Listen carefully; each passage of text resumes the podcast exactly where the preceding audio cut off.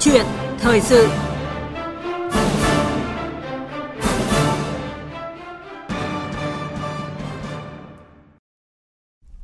Thưa quý vị và các bạn, sáng nay Chính phủ tổ chức hội nghị toàn quốc về phát triển các ngành công nghiệp văn hóa Việt Nam được kết nối trực tuyến đến 63 tỉnh thành phố cùng các bộ ngành liên quan do Thủ tướng Chính phủ chủ trì. Sự kiện thể hiện vai trò, tầm quan trọng trong định hướng, mục tiêu phát triển các ngành công nghiệp văn hóa Việt Nam và được ví như là hội nghị diên hồng để hiến kế phát triển các ngành công nghiệp văn hóa trong tương lai.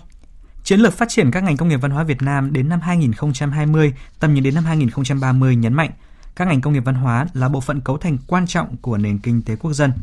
Kết luận của Tổng Bí thư Nguyễn Phú Trọng tại Hội nghị Văn hóa Toàn quốc năm 2021 cũng nhấn mạnh tầm quan trọng của phát triển công nghiệp văn hóa trong xây dựng và phát triển nền văn hóa Việt Nam tiên tiến, đậm đà bản sắc dân tộc. Tại kỳ họp thứ 6 Quốc hội khóa 15, nghị quyết về tiếp tục thực hiện một số nghị quyết của Quốc hội khóa 14 và từ đầu nhiệm kỳ khóa 15 đến hết kỳ họp thứ tư về giám sát chuyên đề chất vấn đã yêu cầu chính phủ phải quan tâm bố trí nguồn lực đầu tư cho các lĩnh vực văn hóa, đặc biệt là ưu tiên phát triển các ngành công nghiệp văn hóa có thế mạnh của Việt Nam. Câu chuyện thời sự hôm nay chúng tôi bàn nội dung Hội nghị toàn quốc về phát triển các ngành công nghiệp văn hóa Việt Nam, cơ hội làm rõ những dư địa phát triển với sự tham gia của Phó Giáo sư Tiến sĩ Bùi Hoài Sơn, Ủy viên Thường trực Ủy ban Văn hóa Giáo dục của Quốc hội. Và bây giờ, xin mời biên tập viên Lê Thu cùng trao đổi với vị khách mời. Vâng, xin cảm ơn các biên tập viên. Trước hết xin cảm ơn Phó Giáo sư Tiến sĩ Bùi Hoài Sơn đã tham gia chương trình hôm nay. Vâng, xin cảm ơn và xin chào quý vị thính giả Đài Tiếng Nói Việt Nam. À, vâng, thưa Phó Giáo sư Tiến sĩ Bùi Hoài Sơn, với các nước trên thế giới thì cụm từ công nghiệp văn hóa đã không còn xa lạ nữa mà trở thành một bộ phận quan trọng của nền kinh tế và có những đóng góp lớn vào tăng trưởng chung của đất nước. Tại nhiều quốc gia thì công nghiệp văn hóa còn trở thành ngành hái ra tiền, thu lại nhiều ngoại tệ khi xuất khẩu sang các quốc gia khác.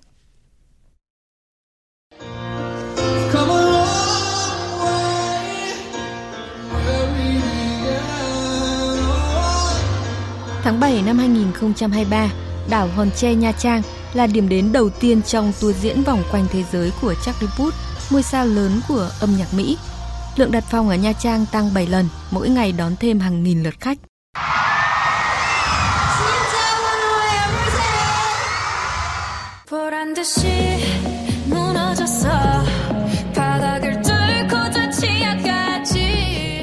Thông tin ban nhạc Hàn Quốc Blackpink biểu diễn tại Việt Nam vào tháng 7 đã làm nóng mọi diễn đàn. Hai đêm diễn, giá vé dao động từ 1 triệu 2 đến 9 triệu 8. Theo ước tính, Blackpink thu về gần 200 tỷ đồng, vượt xa doanh thu cả quý của hàng trăm doanh nghiệp trên sàn chứng khoán.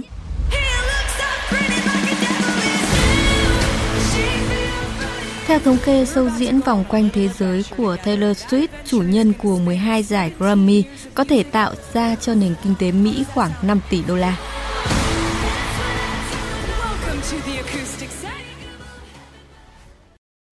Vâng, những gì mà chúng ta thấy từ sự ảnh hưởng của các làn sóng văn hóa Hàn Quốc, Trung Quốc, Nhật Bản hay là Mỹ đến Việt Nam đúng không ạ? À, ban nhạc BTS hay là Blackpink của Hàn Quốc hay thậm chí là ca sĩ Taylor Swift đã tạo ra cái tầm ảnh hưởng vượt cả một cái ngành kinh tế như chúng ta vừa nghe trong cái phần tổng hợp vừa rồi. À, Phó giáo sư tiến sĩ Bùi Hoài Sơn thì có những cái gợi mở điều gì khi mà nghe những cái ví dụ điển hình như vừa rồi? Chúng ta thấy là từ những cái ví dụ trên ấy thì uh, chúng ta có thể nhận ra cái xu thế này là một cái xu thế lớn ở trên thế giới. Thực ra thì không phải đến ngày hôm nay đâu mà ờ, ngay từ khi chúng ta ờ, xây dựng cái chiến lược này cách đây khoảng 10 năm ấy thì chúng ta đã biết là cái tốc độ tăng trưởng của các ngành công nghiệp văn hóa thì luôn gấp 1,5 lần so với lại tốc độ tăng trưởng trung bình GDP của các nước trong cái phạm vi khảo sát của UNESCO. À, và không những thế thì lợi ích của các cái ngành công nghiệp văn hóa còn vượt quá cả những cái lợi ích vật chất mà chúng ta vốn thấy rất rõ nữa. Dạ. Đó là những cái giá trị về tinh thần này, hay là việc đưa được ra những cái thông điệp quan trọng, những hình ảnh hay những câu chuyện truyền cảm hứng của một quốc gia ra thế giới. Yeah. Và cái điều này nó tạo ra cái sự phát triển bền vững, hình thành nên cái sức mạnh mềm cho một quốc gia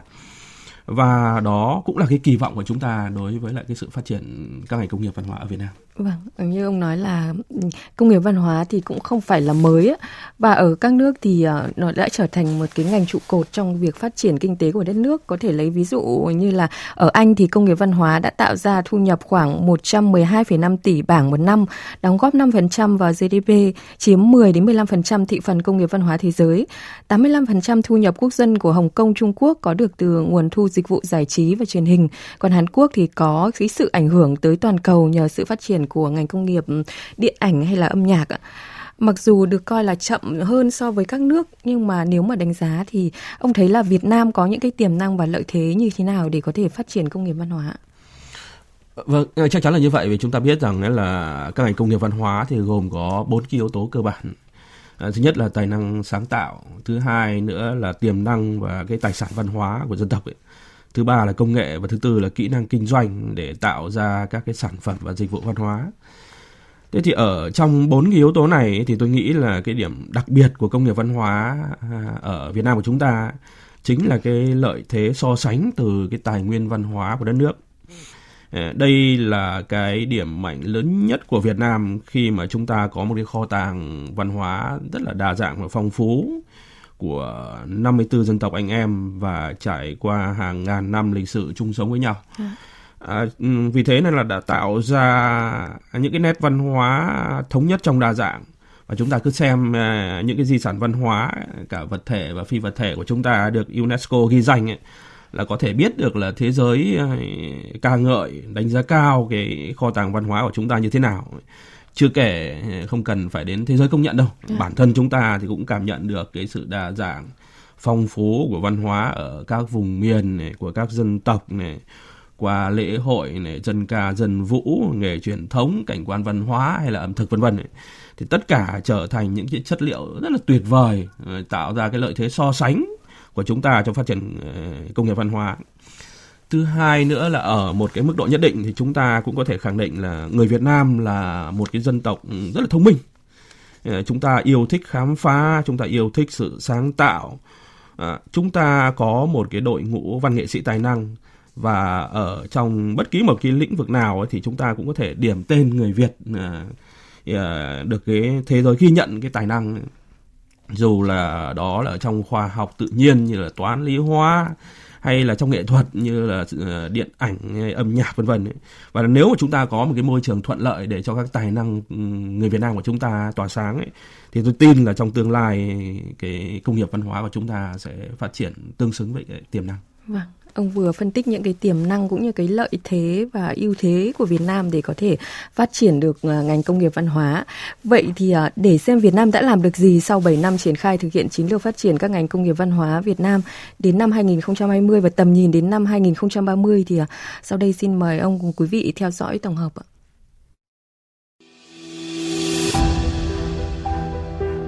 Qua số liệu ước tính giá trị gia tăng thêm, giá hiện hành các ngành công nghiệp văn hóa đóng góp vào nền kinh tế năm 2018 ước đạt 5,82%,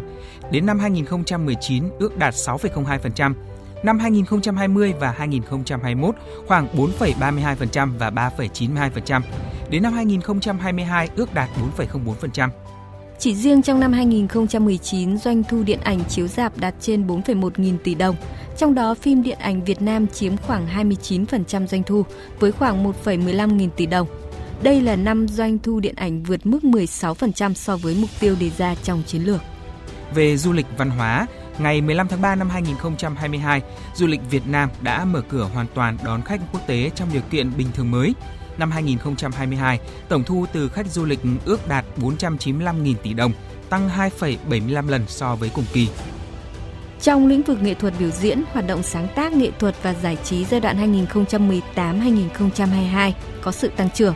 giá trị sản xuất tăng bình quân 5,59%, giá trị gia tăng của lĩnh vực nghệ thuật biểu diễn tăng bình quân 5,67%. Với lĩnh vực mỹ thuật, nhiếp ảnh và triển lãm, giá trị sản xuất bình quân tăng 6,5%, giá trị gia tăng bình quân tăng 6,43%. Các chỉ số tăng đều qua các năm và ít chịu sự tác động của yếu tố ngoại cảnh. Năm 2022, doanh thu quảng cáo đạt khoảng 2,192 tỷ đô la Mỹ, Tốc độ tăng trưởng doanh thu của thị trường quảng cáo Việt Nam năm 2022 đạt 12,7%, đứng thứ 5 trong tổng số 11 quốc gia ASEAN, và xếp thứ hai trong tổng số 11 quốc gia về tốc độ tăng trưởng.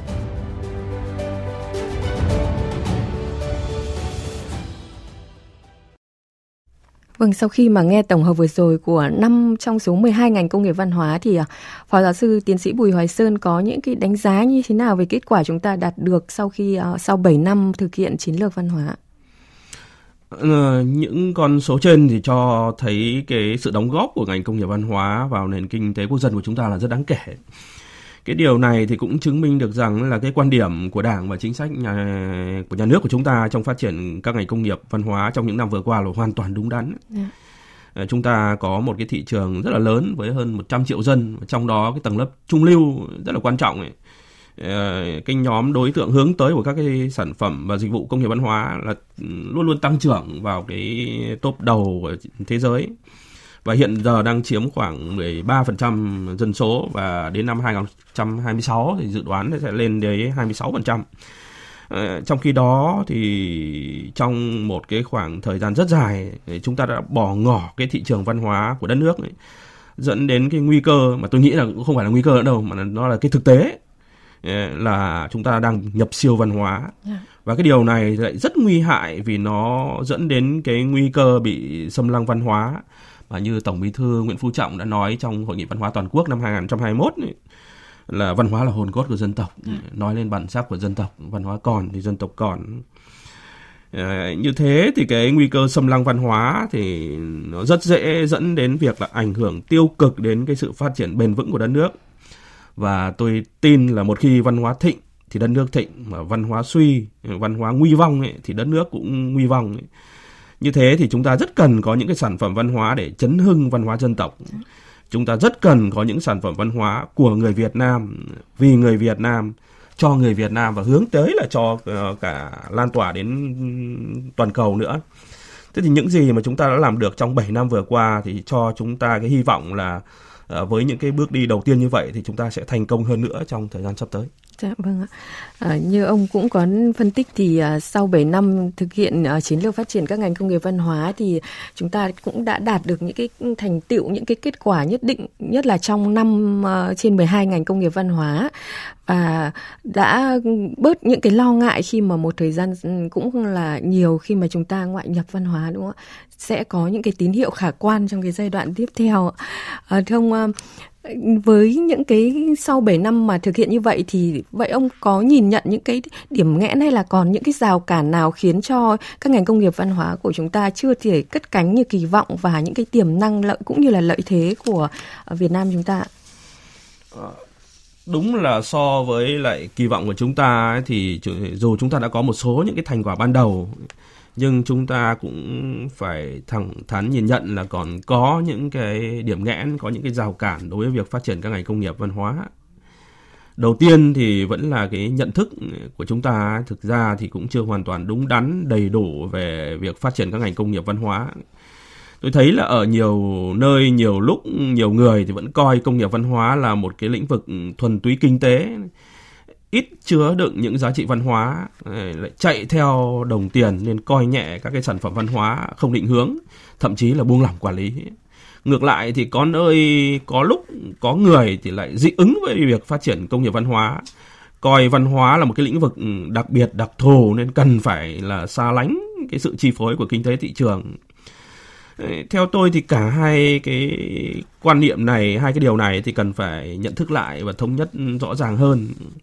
tôi thì cho rằng là cái sản phẩm văn hóa là sản phẩm hàng hóa nhưng nó có logic đặc biệt vì thế thì là nó vừa phải theo đúng cái quy luật của thị trường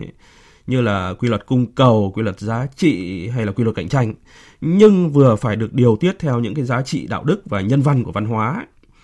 À, cái thứ hai là thể chế, chính sách và pháp luật của chúng ta thì cũng chưa hoàn toàn phù hợp với lại sự phát triển của công nghiệp văn hóa Đúng là dù chúng ta đã có cái chiến lược phát triển các ngành công nghiệp văn hóa đến năm 2020, tầm nhìn đến năm 2030,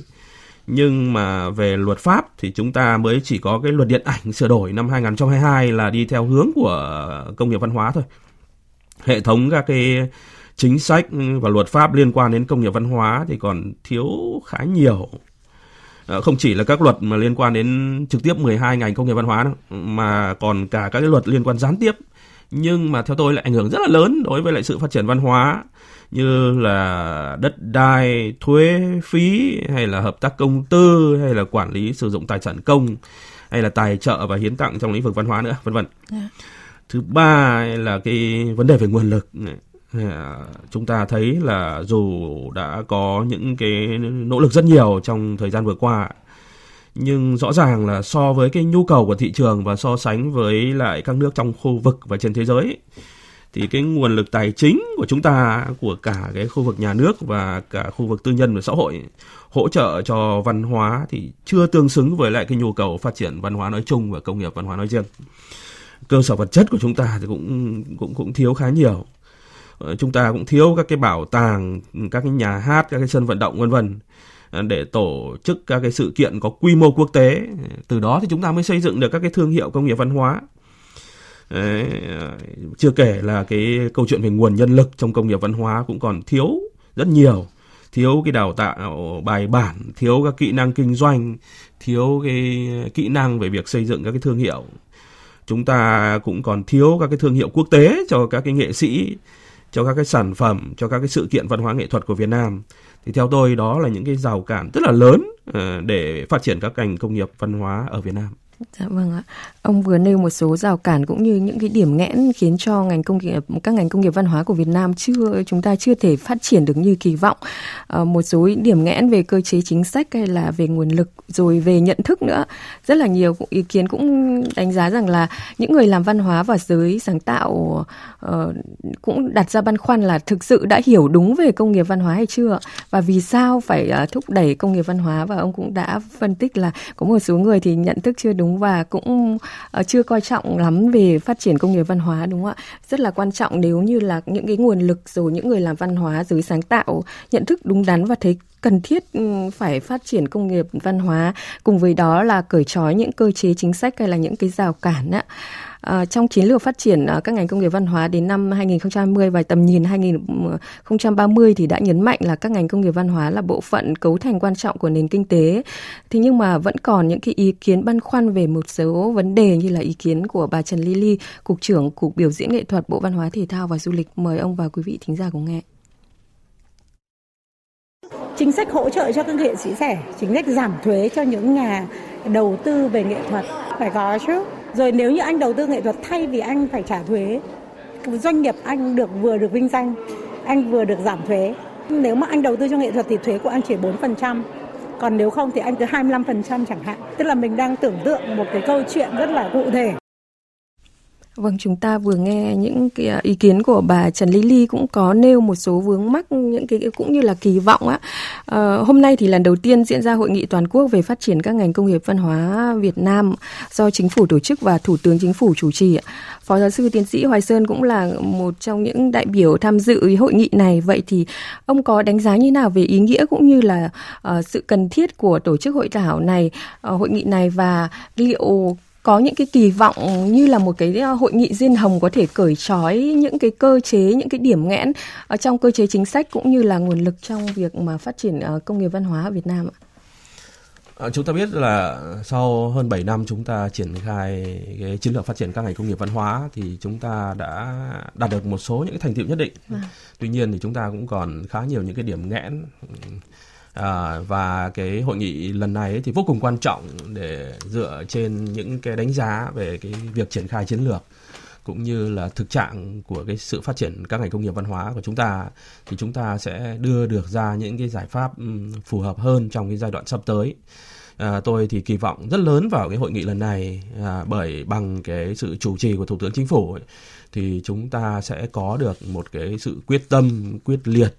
một cái nỗ lực rất là lớn như thủ tướng vẫn thường nói à, từ cả các cơ quan chính phủ của cả các cái địa phương ờ, và của cả xã hội nữa và từ đó thì chúng ta có thể ban hành được các cái văn bản à, để tháo gỡ những cái nút thắt những cái điểm nghẽn trong phát triển các ngành công nghiệp văn hóa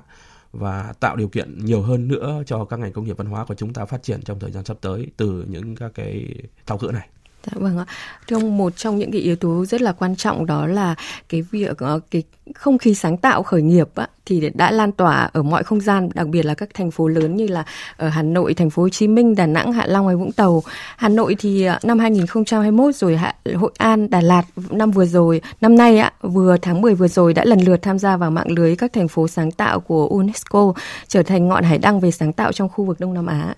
có thể thấy là chúng ta đã có rất là nhiều tiềm năng rồi sự quan tâm của các địa phương về phát triển công nghiệp văn hóa. Vậy theo ông thì cần tiếp tục phát huy cái không khí này như thế nào trong cái giai đoạn tiếp theo của chiến lược ạ? Tôi nghĩ ờ, đây là những tín hiệu rất đáng mừng ờ, và cái sự chuyển biến thực chất ờ, cũng như là hiệu quả từ từ các địa phương. Khi chúng ta đã có các thành phố sáng tạo, không gian sáng tạo thì đó là lúc chúng ta có giáo dục sáng tạo có kỹ năng sáng tạo và đích đến là con người sáng tạo ờ, sáng tạo là cái hành trang rất cần thiết của người Việt Nam trong cái bối cảnh phát triển mới của đất nước và cũng chính là cái nguồn lực quan trọng của sự phát triển đất nước ấy. Chính vì thế nên là chúng ta cần phát huy cái không khí này thông qua hoạt động tuyên truyền quảng bá cho sáng tạo qua các cái sự kiện tôn vinh sáng tạo như là các cái lễ trao thưởng cho các tài năng sáng tạo này, cho các cái sáng kiến sáng tạo này, hay là tổ chức các cái tuần lễ sáng tạo trong cả 12 cái lĩnh vực của các ngành công nghiệp văn hóa. Từ đó thì hình thành nên các cái thương hiệu quốc gia và thương hiệu quốc tế cho các cái sự kiện à, công nghiệp văn hóa của Việt Nam. Cái giáo dục sáng tạo cũng rất là cần thiết và phải được thực hiện ở tất cả các cái môi trường ấy trong gia đình, trong nhà trường, ngoài xã hội, ở các cái tổ chức đoàn thể vân vân Và nhà nước thì cũng cần có những chính sách để huy động cái sự tham gia của toàn xã hội để thực hiện những hoạt động ủng hộ cho sáng tạo này. Dạ vâng ạ. Vâng, trước khi mà trao đổi tiếp thì à, xin mời Phó Giáo sư Tiến sĩ Bùi Hoài Sơn và quý vị nghe ý kiến của Giáo sư Tiến sĩ Bùi Quang Thanh, chuyên gia văn hóa và Phó Giáo sư Tiến sĩ Nguyễn Thị Thu Phương, Viện trưởng Viện Văn hóa Nghệ thuật Quốc gia Việt Nam. Ờ, tôi cho là tổ chức được một cái hội nghị, tôi tạm gọi hội nghị bình than về công nghiệp văn hóa.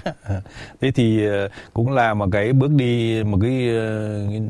dấu ấn rất quan trọng đối với cái nhu cầu đáp ứng cái nhu cầu đang đặt ra cả về mặt lý luận lẫn thực tiễn. Cũng cho thấy rất là nhiều những cái điểm nghẽn à, về mặt thể chế, về mặt cơ chế, đặc biệt là cơ chế phối hợp à, liên ngành À, và cơ chế phối hợp các địa phương. À, chính vì vậy trong, cho nên là trong cái giai đoạn tới thì cái hướng phát triển của các ngành công nghiệp văn hóa đó là sẽ phải tạo ra một cái cơ chế thực tế hơn à, và sát thực với lại đời sống ờ, xã hội. Vâng, như chúng ta cũng đã nêu thông tin và ông Bùi Hoài Sơn cũng có nêu là hội nghị toàn quốc về phát triển các ngành công nghiệp văn hóa được tổ chức hôm nay được coi là hội nghị diên hồng để mà hiến kế phát triển các ngành công nghiệp văn hóa. Với riêng cái mảnh à, mảng công nghiệp văn hóa giải trí thì ông có cái kỳ vọng gì, có những sự cởi trói uh, gì để cho có thể à, ngành công nghiệp văn hóa như là điện ảnh hay là uh, âm nhạc hoa hậu có thể ờ, phát triển chuyên nghiệp hóa và bắt kịp với các nước như là Hàn Quốc hay là Thái Lan, ờ, Mỹ ạ? Vâng, theo tôi thì để công nghiệp giải trí của Việt Nam ngày càng chuyên nghiệp và bắt kịp với lại các nước phát triển ấy, thì ờ, chúng ta cần phải nỗ lực rất nhiều. Chúng ta cần phải suy nghĩ nhiều hơn về việc là xây dựng một cái môi trường hỗ trợ cho sáng tạo văn học nghệ thuật gồm một cái khung pháp lý thuận lợi cho việc bảo vệ bản quyền này, thuế đất đai hay là các lĩnh vực khác này hay là giáo dục và nâng cao nhận thức à, thị hiếu về nghệ thuật phát triển các cái không gian sáng tạo hay là đầu tư cơ sở hạ tầng cho công nghiệp giải trí này, đào tạo nhân lực hay là hợp tác quốc tế tức là rất nhiều điều. Để từ đó tạo điều kiện cho công nghiệp giải trí phát triển đúng tầm và tương xứng với lại cái tiềm năng đất nước của chúng ta. Khi chúng ta phát triển công nghiệp giải trí thì đây không chỉ là câu chuyện của việc thu lại bao nhiêu tiền cho đất nước đâu dù điều này là rất quan trọng đấy, mà là còn việc đưa những cái giá trị văn hóa Việt Nam ra thế giới để từ đó thì chúng ta khẳng định được giá trị, bản lĩnh và cái sự tự tin Việt Nam trong cái quá trình hội nhập quốc tế đang diễn ra theo tôi là rất là sôi động.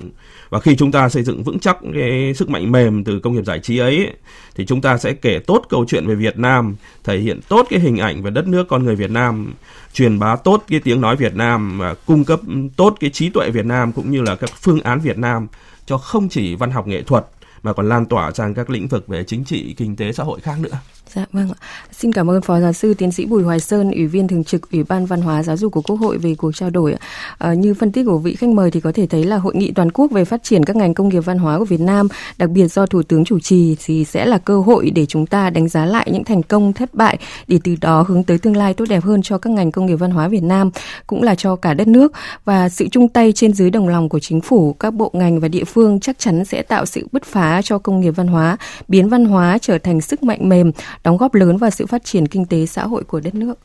Quý vị và các bạn vừa nghe câu chuyện thời sự sáng nay